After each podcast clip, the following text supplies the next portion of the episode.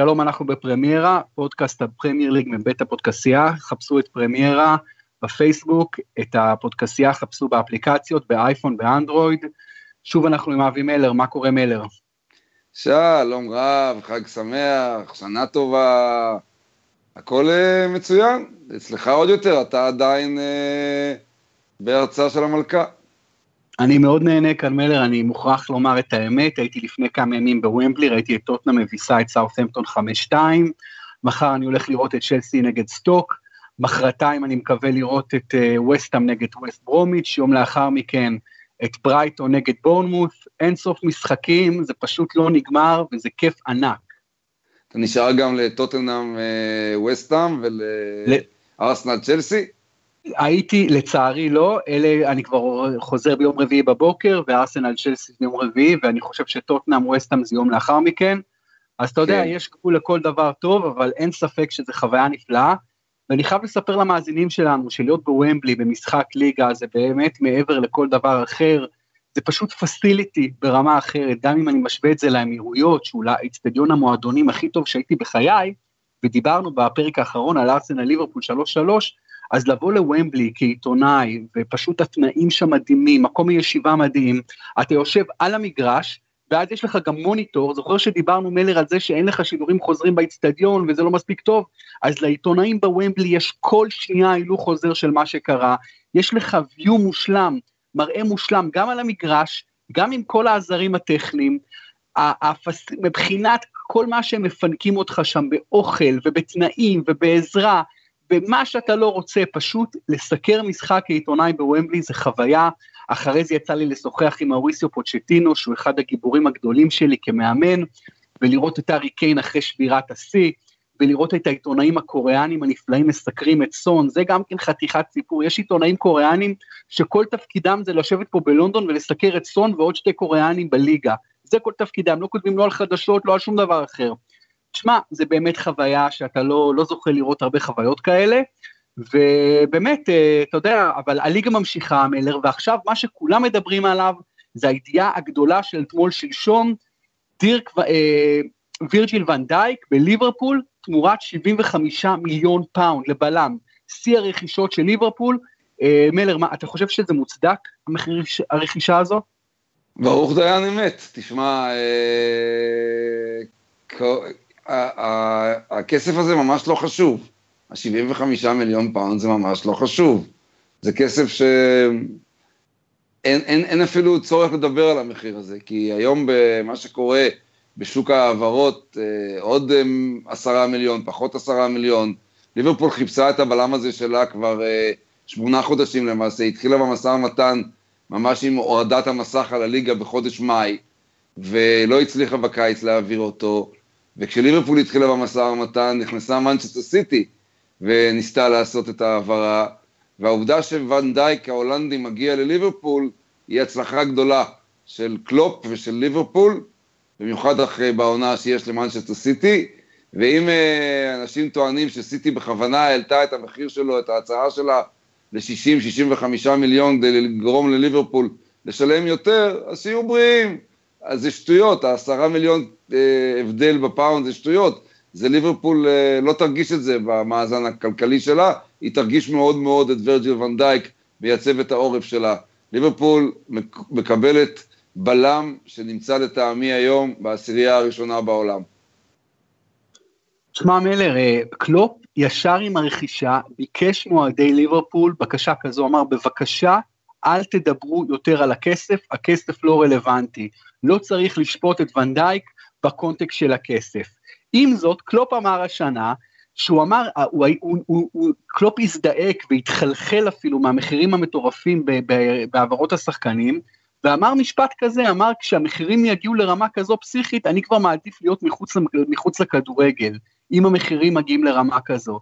ואותו קלופ בדיוק הוא מי שמשלם עכשיו, כמובן הבוסים שלו משלמים, FSG משלמים 75 אה, מיליון פאונד לוונדייק, וזה בשנה האחרונה, רק בקיץ האחרון ליברפול רכשה את סאלח בסכום שיא 36.5 מיליון פאונד מרומא, אחרי זה שברה את השיא עם 55 מיליון פאונד בשביל נבי קייטה מלייפציג, שיעבור רק ב- ביולי הקרוב, ועכשיו ניפץ אותו לגמרי עם 75 מיליון פאונד לבלם, וזו ליברפול, לא אחת הקבוצות הכי עשירות. מה קורה עם הסכומים האלה, מלר? האם הכדורגל השתגע לגמרי, או שזה לגמרי נורמלי?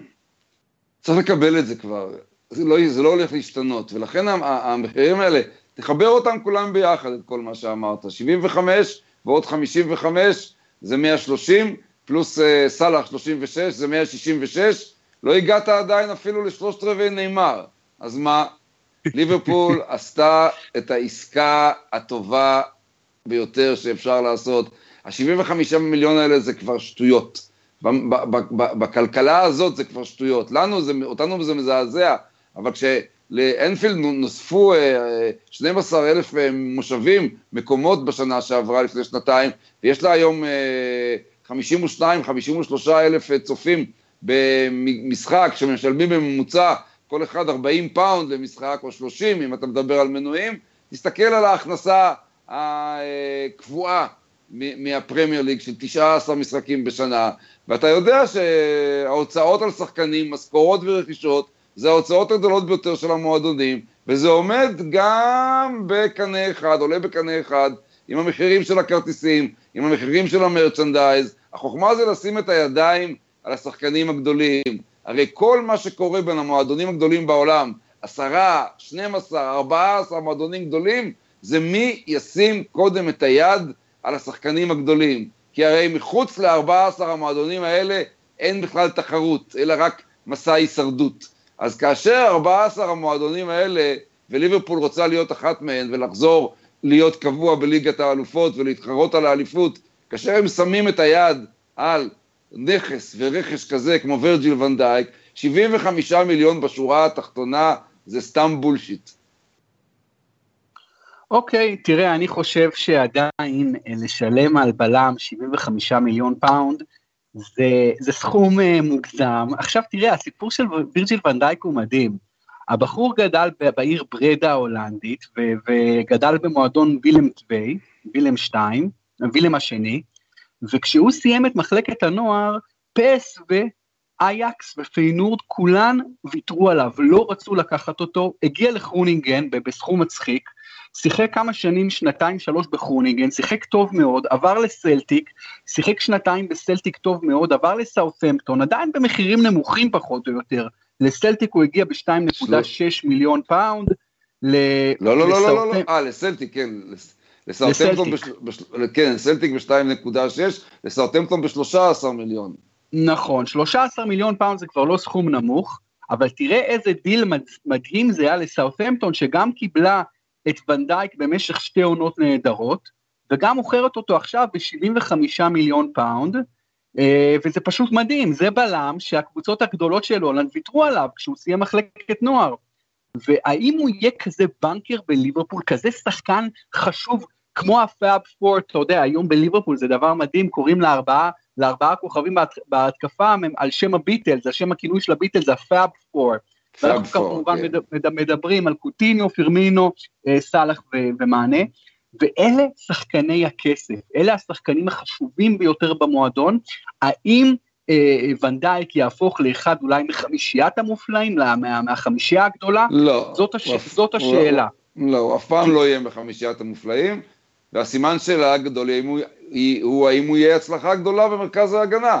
ליברפול חייבת היום הצלחה ענקית במרכז ההגנה. חייבת. היא חייבת, היא חייבת שיקום ההריסות, היא חייבת שדרוג של העורף שלה, היא מחפשת את הלבנה הזאת שתעשה את כל ההבדל ותחזיק את הבית.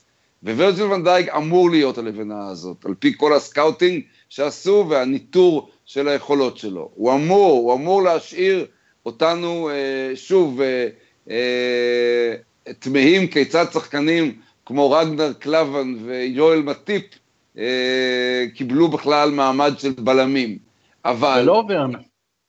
ולא, ודז'אן לוברן שהגיע מאותה קבוצה, כן, שהגיע אדון אה, ונדייק. אבל, אבל, יש כאן אבל גדול, שום דבר הרי לא מתאים ונכנס בול לתמונה, זה תלוי בכל כך הרבה גורמים.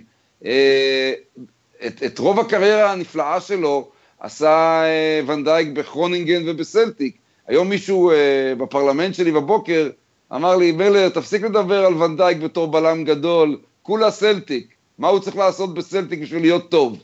אז אני מבין את התמיהה הזאת, את השאלה הזאת, כן? אבל עדיין היה אפשר לראות גם בסלטיק וגם אצל הסיינטס את, ה, את, ה, את הפוטנציאל הטמון בו, ולכן קלופ רדף אחריו ורצה אותו. אה, היו הרבה שחקנים אדירים שלא השתלבו, כן? בקבוצות גדולות, כן? בליברפול מקווים שזה לא אחד, לא, אחד מאותו, מאותם מקרים, כן? פרננדו טורס הנפלא שהיה בליברפול אדיר, היה בצ'לסי כלומניק, כן? אנדרי שבצ'נקו שהיה במילאן כביר, היה בצ'לסי כלומניק, כן? וכולי וכולי. דווקא בהגנה בדרך כלל, הסיפור הוא יותר פשוט, כי האיכויות בהגנה מאוד מאוד מאוד בולטות ומאוד מאוד נשארות איתך, כן? אבל שוב, צריך לחלוץ ולקשר יצירתי הרבה הרבה יותר קשה אה, להראות את היכולת המקסימלית שלהם week in, week out, לבלם פחות. אני מאוד מקווה שורג'י ונדייק זה ההמצאה הכי טובה בליברפול מאז לחם פרוס. מילר, אני אגיד לך, אני לא מסכים איתך שלבלם יותר קל להראות את היכולות שלו, אני חושב שגם בלם חייב להיות קונסיסטנטי, חייב להיות באיכות מאוד מאוד גבוהה, כדי שהוא באמת יהיה שווה כזה כסף, ואני רק אשתמש בדוגמה של דז'אן לוברן, שחקן שהגיע מסאות'המפטון לפני שלוש וחצי שנים עבור 20 מיליון פאונד, בזמנו הרבה מאוד כסף. השחקן הזה התברר כפלופ עצום בליברפול, במשך כל תקופתו בליברפול, כבר שלוש וחצי שנים, הקבוצה סופגת כמו מסננת, לוברן לא היה רכש טוב, עכשיו משלמים יותר מפי שלושה עבור ואן דייק, כמעט פי ארבעה, 75 מיליון פאונד, יותר מאשר ליברפול קיבלה בזמנו עבור לואיס סוארז הגדול מברצלונה. עכשיו אני אגיד משהו כזה מלר, בסכום כזה אתה רוצה לקבל דבר בטוח, אתה רוצה לקבל כוכב על וכוכב על פלוס. אם ואן דייק לא יהיה כוכב על ולא יהיה שחקן ברמה של ה Fab 4, אז הוא יהיה פלופ. פשוטו כמשמעו. נכון, הוא צריך לעשות את ההבדל. בכסף הזה הוא צריך לעשות את ההבדל. הוא צריך להיות החוליה החסרה, אין ספק. אבל, אבל אני, אני עדיין חושב שהוא מתאים, ועדיין חושב שהוא מספיק טוב, ושהפוטנציאל שלו עדיין לא מוצע, אבל אני לא בטוח שזה יקרה. אני, אני מסתכל, אתה יודע, הבאת את הדוגמה של אה, דז'אן לוברן, הקרואטי. מה קרה לו בין סאוטהמפטון לבין אנפילד? מה קורה לשחקן שפתאום הופך לפלופ? מה? מה, מה, מה חסר פתאום? מה, הציפיות של קבוצה גדולה לעומת קבוצה בינונית? לא יודע. מה, מה, משהו קורה, האם זה משהו מנטלי? כנראה שזה משהו מנטלי. כנראה שלווירג'יל ואן דייק אין את הבעיה המנטלית. בגלל זה ואן דייק נבחן ככה על ידי יורגן קלופ.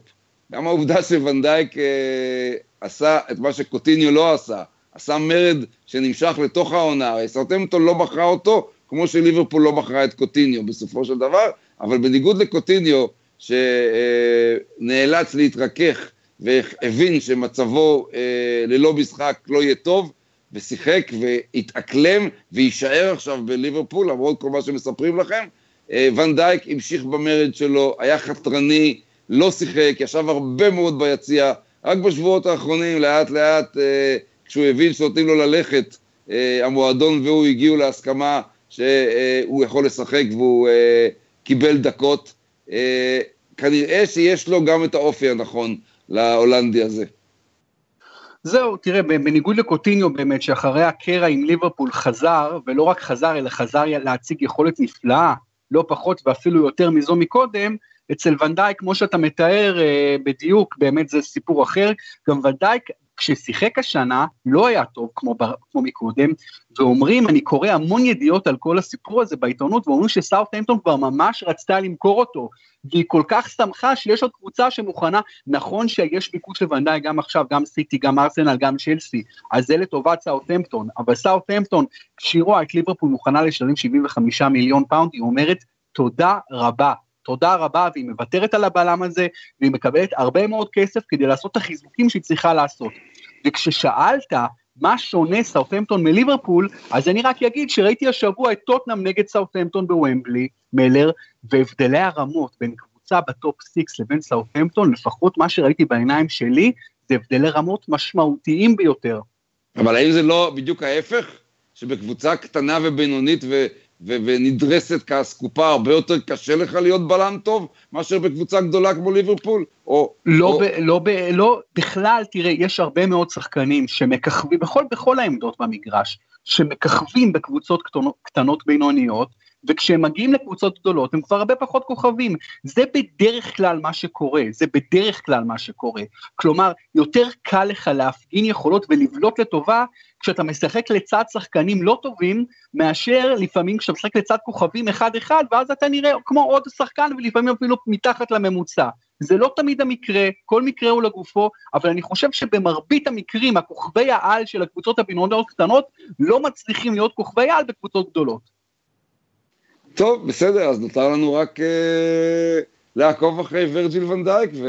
יהיה מרתק לעקוב, יהיה מרתק לעקוב. מילר, אני רוצה לעבור איתך לנושא הבא, וזה בעקבות מאמר מבריק שאני קורא היום בטיימס, של ג'יימס גירברנט, גירברנט, והוא כותב על ההפרש ההולך וגדל, הפער ההולך וגדל בין ה Top 6 באנגליה לבין יתר הקבוצות. הוא נותן הרבה מאוד נתונים, ומתברר שבשנתיים האחרונות הפער הכפיל את עצמו, והיום כמעט בכל משחק בין ה Top 6, ב-75% מהמשחקים קבוצה מה Top 6 תנצח קבוצה מחוץ ל Top 6, ולא רק זה, אלא שגם הפרש השערים בין הקבוצות גדל פי שניים, והוא מצטט את ג'יימי קרגר שאמר אתמול בטלוויזיה, אמר הפרמייר ליג הופכת לליגה שהיא חצי בדיחה, קבוצות מחוץ ל Top, ל Top 6 לא רק שלא יכולות להתחרות, גם מוותרות מראש, משחקות הגנתי, לא מנסות בכלל, אומר הפרמייר ליג לא תמשיך להיות הליגה הפופולרית בעולם, אם הפערים האלה בין ה Top 6 ליתר הקבוצות ילכו ויגדלו, כפי שהם גדלים בשנתיים שלוש האחרונות. דעתך בסוגיה. הוא טועה. הוא צודק לחלוטין בכל מה שקשור לנתונים, ורק לפני 20 דקות אמרתי לך, 14-15 מועדונים בעולם גדולים שמתחרים ברכישת כל הכוכבים, או השחקנים הטובים, זה בדיוק המצב, כן? זה לא רק בפרמייר ליג. הפערים העצומים בספרד כבר הקדימו את הפרמייר ליג בזמן. בגרמניה? בגרמניה זה מועדון אחד, ואחריו 19, 17 אחרים, כן? אוקיי, אז בורוסיה דורטמונד מדי פעם ניסתה לקרוא תיגר ועשתה משהו, אבל זה מועדון אחד או שניים. כן? אבל בצרפת... קרגר אומר שהסיבה לפופולריות של הפרמייר ליג בכל העולם היא העובדה שכל קבוצה יכולה ביום נתון לנצח כל קבוצה ותמיד יש פייט. הוא אומר שזה הולך ונעלם. הוא ישמח לשמוע שבאנגליה הוא דיבר על שישה מועדונים שמתחתם יש אה, בור גדול מאוד, תהום. כן? זה יפה מאוד שישה לעומת שניים או שלושה. ספרד שלושה. ספרד שלושה, גרמניה אחד או שניים. צרפת אחד או אחד וחצי, כן, במקרה הטוב, אחד או שניים. מה, מה הוא רוצה, את מי הוא רוצה עוד להשוות? הולנד, שלוש קבוצות, בבקשה. אה, ישראל, נו, הוא לא רוצה להשוות עם ישראל, נכון? נו באמת, מעשית, כן. מעשית הטרנד הזה לא ישתנה. הלוואי ובטרנד הזה נקבל מאבק שבו יהיו שש קבוצות. מה שמנצ'סטר סיטי עושה עכשיו זה מאבק של זה ליגה של שלושה חלקים. אבל האם ראשון, למעשה אין לנו מקום... פה שתי ליגות בתוך הפרמייר ליג מתפצלת לכדי... העונה הזאת זה שלוש ליגות. מקום ראשון, מקום שתיים עד שש, ואז מקום שבע עד עשרים. זהו. אז זה שלוש ליגות. אין מה לעשות נגד זה, לצערנו הרב. הלוואי והפערים יצטמצמו בתוך השש, ונוכל לקבל ביניהם תחרות. אולי באמת יקימו סוף כל סוף את הליגה האירופית עם 16 מועדונים בכירים. אבל מעשית, הטרנד הזה לא ישתנה, מה הוא מציע? מה הוא מציע? שהלוואי והיה אפשר להציע למועדונים הקטנים, לכל הברנלים וללסטרים ולווטפורדים, הלוואי היה אפשר להציע משהו שייתן להם אפשרות. אה, שמעתי שניוקאסל, כן? לא ראיתי את המשחק, אתה אולי ראית, יואב. אני, את המשחק של ניוקאסל נגד מנצ'סטר סיטי לא ראיתי, אבל שמעתי מהאנשים שאחרי שרפה בניטז החליט ששלוש הנקודות שלו בווסטהאם אפשריות ועלה עם הרכב התקפי אדיר בלונדון סטדיום, וכתב את הפירות וניצח 3-2, במקום לבוא הביתה נגד מנצ'סטר סיטי ולהאמין שממילא זה משחק שהוא לא חושב שיש לו נקודות בו, אפשריות בו, כי סיטי ענקית, הוא עלה עם הרכב סופר הגנתי ובונקריסטי, כמו שאמרת. הוא שינה, הוא השאיר את שני הכוכבים שלו בחוץ בכלל. למה? למה? כן? אז ברור לחלוטין. שיחק שכמו... מאוד, נכון, שיחק מאוד הגנתי. אז ברור שאתה צודק, שהם מוותרים מראש, כלומר הם לא מוותרים מראש, הם אומרים שבמשחקים האלה הם חייבים לא לשחק כדורגל בשביל להוציא נקודה. מתי זה ישתנה? ניוקאסל יונייטד עם הקריסה העצומה הכלכלית שלה יכולה ולחזור להיות אפילו ניוקאסל יונייטד של קווין קיגן ב-96? לא יכולה גם. אז מה נשאר לנו לקוות? ממילא אנחנו הולכים ומתרחקים מהתחרות האמיתית. מה נשאר לנו לרומנטיקנים חסרי התקנה כמודי לקוות? שלפחות בין הגדולות תהיה איזה תחרות. השנה אין תחרות בין הגדולות אפילו. כן, תראה, מה שאתה אומר הכל נכון, אני עדיין חושב שבאנגליה מתחילים לשים אור על הבעיה. המאמר היום זה מאמר נרחב מאוד, עם הרבה מאוד נתונים, עם מילים קשות מאוד של ג'יימי קרגר, קשות מאוד, גם כלפי הליגה וגם כלפי הקטנות, ומה שאני בא להגיד זה שאנשים שמים לב שיש בעיה. זה משהו שהם לא אוהבים פה, שהליגה מתפצלת לשתי ליגות, כמו שאתה אומר, אפילו לשלוש ליגות, ובגלל שבשנתיים האחרונות יש כזו החמרה בנתונים ובפערים בין ה Top Six לבין היתר, אז אולי, אולי יש לקוות שלפחות שיעשו משהו, ואתה יודע, לפני שעושים משהו, אני... בכלל, צריך לשים לב בכלל, צריך קודם כל לציין את הבעיה, לשים לב, לאבחן את הבעיה, ואני חושב שמתחילים לאבחן פה את הבעיה, ואני רק אצטט את פפ גוורדיולה, לפני יומיים, אחרי הניצחון בניו קאסל, הוא אמר, תקשיבו, קשה מאוד לשחק נגד קבוצה שלא באה לשחק כדורגל, שעושה בונקר ולא מנסה בכלל לשחק. ואלה מילים קשות ביותר נגד רפה בניטז ונגד הכדורגל ההגנתי הזה שאתה דיברת עליו. אני רוצה להגיד לך שאני מאוד מאוד אשמח אם אתה תחזור מלונדון בשבוע הבא עם חדשות שהאנגלים מינו commissioner, אפילו את אה, סטרן, מה שם הפרטי של סטרן? דיוויד. של דיוויד סטרן, שימנו את דיוויד סטרן ל commissioner של הפרמייר ליג, שיעשה מהפכה וינסה לצמצם פערים. הלוואי.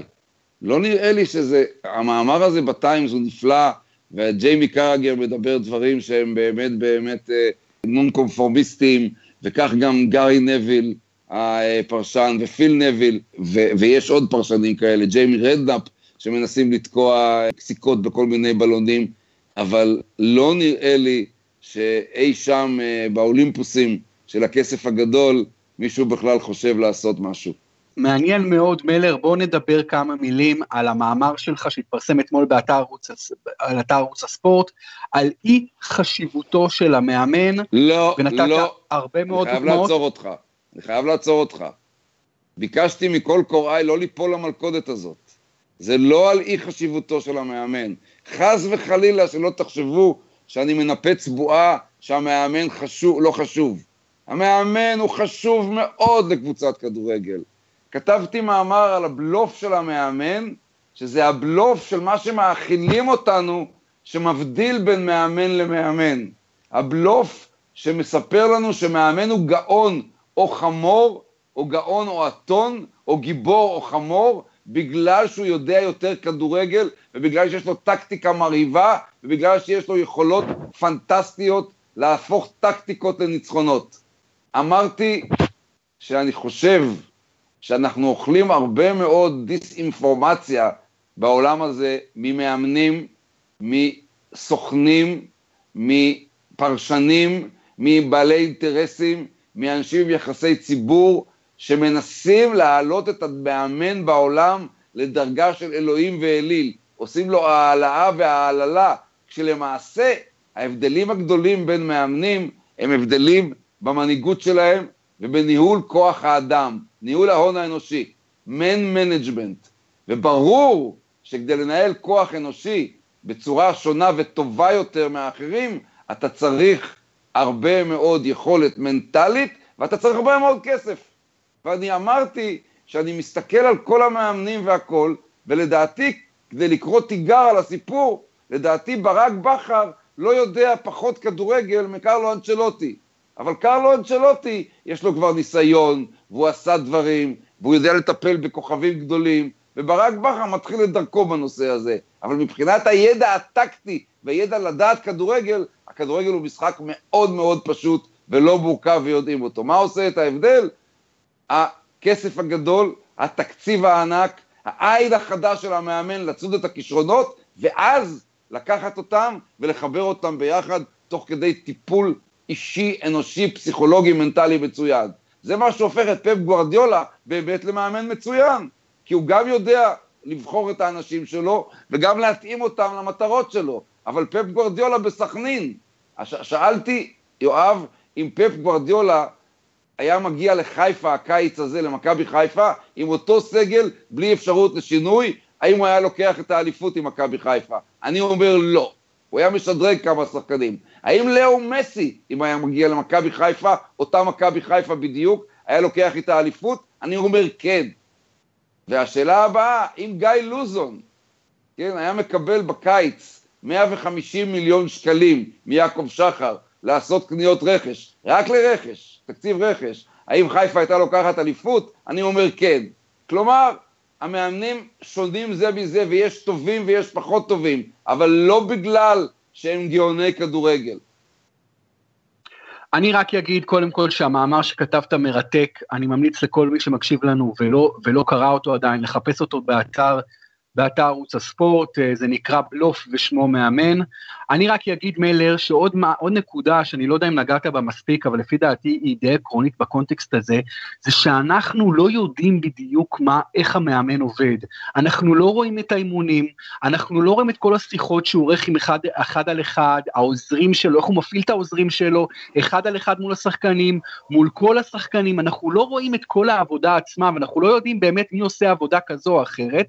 אנחנו אנחנו רואים את המוצר המוגמר לכאורה, אבל כמו שאתה אומר, המוצר המוגמר גם מושפע מאוד מסכומי תקציב, ואחרי שאמרתי את כל מה שאמרתי, אין לי ספק שגוארדיולה מאמן הרבה יותר טוב מלוזון, ואין לי ספק שאנשלוטי מבין הרבה יותר כדורגל, יודע הרבה יותר כדורגל מברק בכר המאמן הנהדר, כיוון שאנשלוטי שיחק במילאן הגדולה, לצד שחקנים גדולים, מתחת לסאקי, אימן בקבוצות על, ברור שהניסיון שלו רב לא השנים וברמות לא, הגבוהות, הוא לא יודע יותר... לו לדעת לא, יותר לא כדורגל לא מברק בכר. הוא לא, הוא לא יודע יותר כדורגל, הוא יודע יותר טיפול בקבוצה ובניהול ובכוח אדם.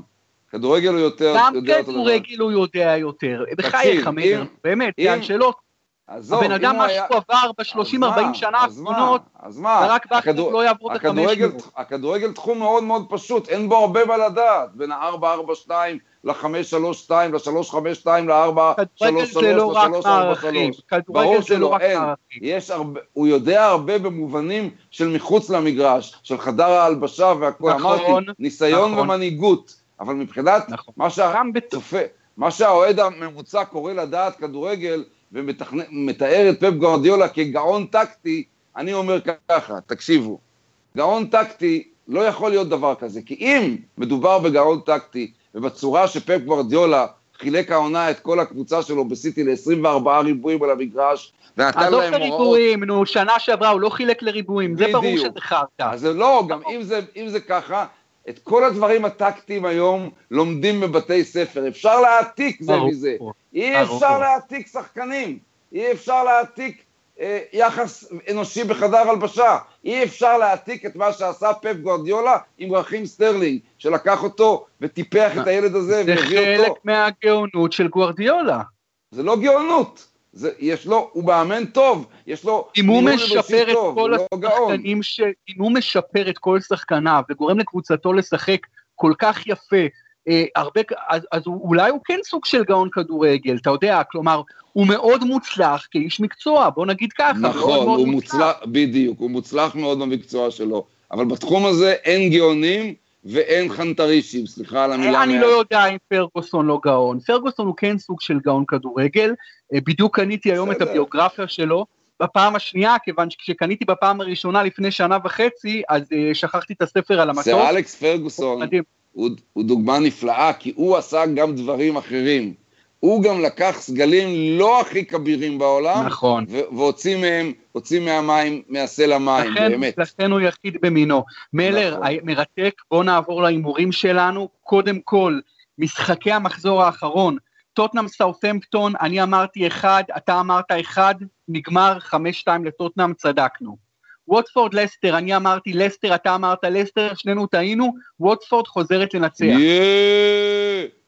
ווסט מנצחת בקושי, בקושי, בדרך לא דרך, אבל מנצחת. ווסט ברומיץ' אברטון, שנינו אמרנו אחת, הלכנו על הפתעה ונגמר תיקו. צ'לסי ברייטון, אני אמרתי תיקו, אתה אמרת צ'לסי, אתה צדקת, צ'לסי ניצחה. בורנמות' ווסטהאם, אני אמרתי שתיים, ווסטהאם בחוץ, אתה אמרת בורנמות', שנינו טעינו, נגמר תיקו 3-3, משחק מצוין. מנצ'סטר יונייטד ברנלי, שנינו אמרנו מנצ'סטר יונייטד באולט טראפורד, שנינו טעינו, נגמר תיקו. איך אכלנו אותה?